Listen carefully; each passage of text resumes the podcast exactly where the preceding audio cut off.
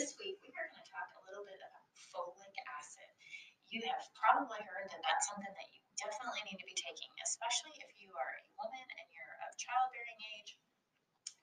You'll uh, hear it said that you should make sure even before you are trying to get pregnant or think you're pregnant that you want to make sure your um, levels of folic acid are um, up to up to par because if not, you can have things like uh, neural tube defects or neurological defects with your child. So anyway, let's let's take a little bit of time and, and dive into that. So the, the truth behind that statement is that folate is, is what is the critical nutrient that your body needs.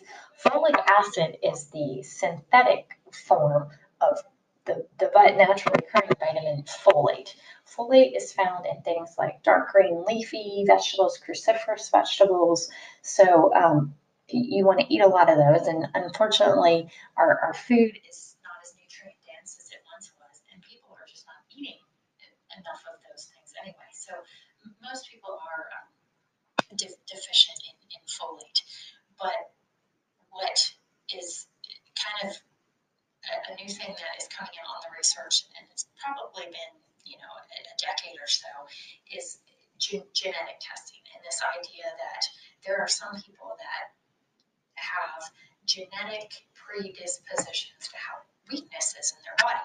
And one of the genetic markers that we look at, it's, it's called MTHFR. And um, when I run a genetic test on someone in the office, or even when I do a nutrient test or a standard lab test, I add this, this marker on ask the question whether the person that I'm working with has a, a problem with the metabolism of folic acid. It's actually a methylation genetic defect where basically this person's body doesn't break down folic acid correctly. So it builds up, what ends up happening is an accumulation of homocysteine, which is a very pro-inflammatory um, substance, and it's also been been linked to uh, heart disease and, and, other types of inflammation. So, it, people that have this genetic variant, and, and, there's degrees of it, you can have a, a severe issue with it, down to a mild issue with it. And so, if you have that, that defect, your ability to metabolize and break down folic acid is compromised. So basically, taking it in supplement form or eating it in a food is like poison to your body.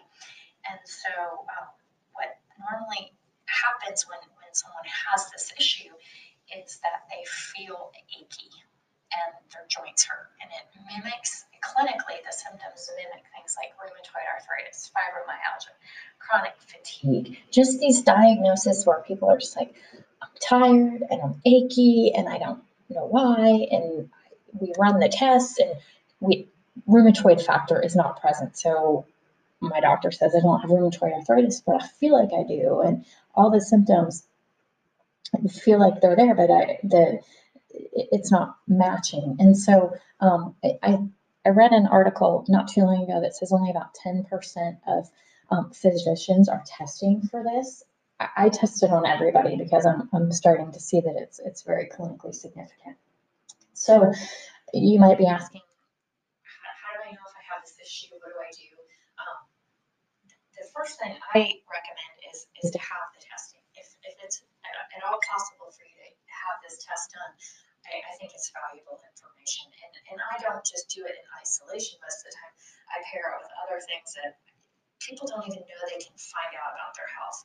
They can identify um, their weaknesses so that they can know ahead of time what um, their risk factors are and, and where they're genetically predisposed to be weak or um, nutrient deficiencies. They can know what, what is going on in, in that world. So anyway, um, just to to say that if, if that's available to you, the, the testing is, is fantastic.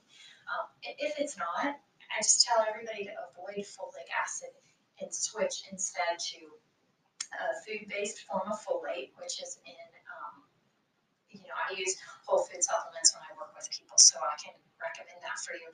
Or um, a methylated or activated form of folate folate, which um, there's a couple, um, you know, tetramethylhydrofolate is one of them. Um, is another, um, like trade name of, of a, a type of methylated B vitamins that they put in some of the stuff that I use with people. So, you know, look for a methylated or activated form of your B vitamins and, um, and or a food-based source. Make sure you're trying to get as much as you can in your food. You're eating a lot of salads and um, cruciferous vegetables, things like the Brussels sprouts, the kale, the cabbage, the broccoli, all those things that are just chock full of nutrients and, and, and great for you.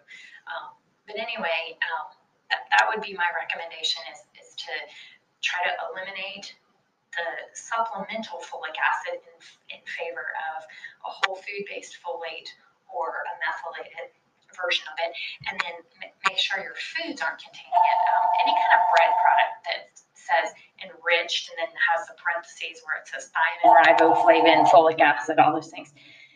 Folic acid is um, a, a B vitamin, and that's one of the things that they enrich uh, bread and bread type products, cereals, crackers, all that kind of stuff.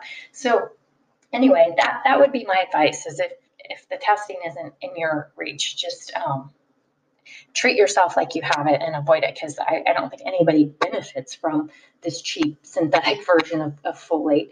Um, and if you do have a question about the testing, you want to know what's involved with that, um, just let me know and I'll we'll do a free consult. We'll jump on the phone for a few minutes and I can tell you what's involved so you'll know. Um, you can get the information and make a decision whether that's right for you. But anyway, um, I hope you found that useful, and thanks for listening.